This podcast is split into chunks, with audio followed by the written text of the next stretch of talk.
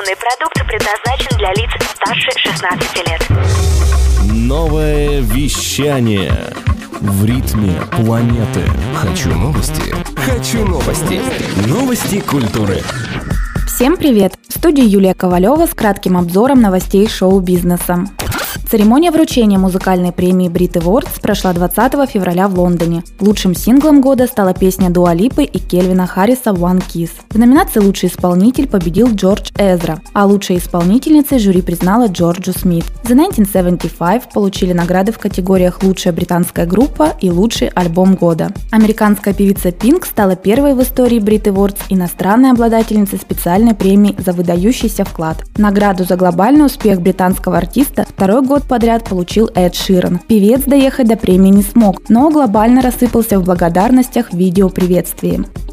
Американское музыкальное издание Pitchfork определило лучшие саундтреки в истории. На первом месте рейтинга оказалась музыка криминальной драме Superfly 1972 года. Вторую строчку занял альбом певца Принца, записанный к биографической драме «Пурпурный дождь». Тройку лидеров замкнул саундтрек фильму Дэнни Бойла на игле. Всего в списке представлено 50 саундтреков, среди которых музыка к фильмам 2001 год «Космическая Одиссея», «Криминальное чтиво», «Трудности перевода» и так далее.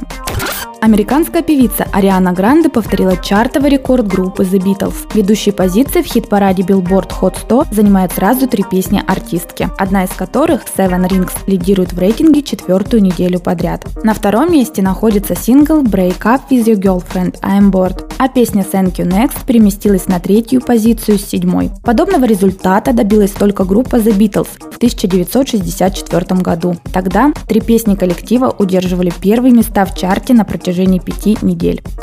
Корейская поп-группа BTS отправится в свой первый масштабный мировой тур. На сайте коллектива сообщается, что летом 2019 года они выступят в Северной и Южной Америке, Японии и Европе. Напомним, в октябре прошлого года BTS продлили контракт со звукозаписывающей компанией Big Hit Entertainment еще на 7 лет.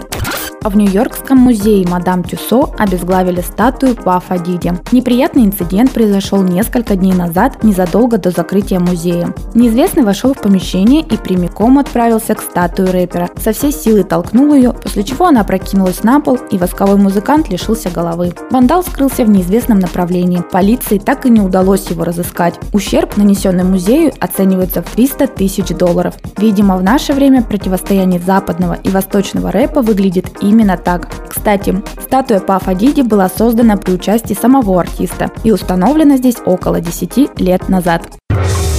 Новое вещание. Хочу новости. Новости культуры.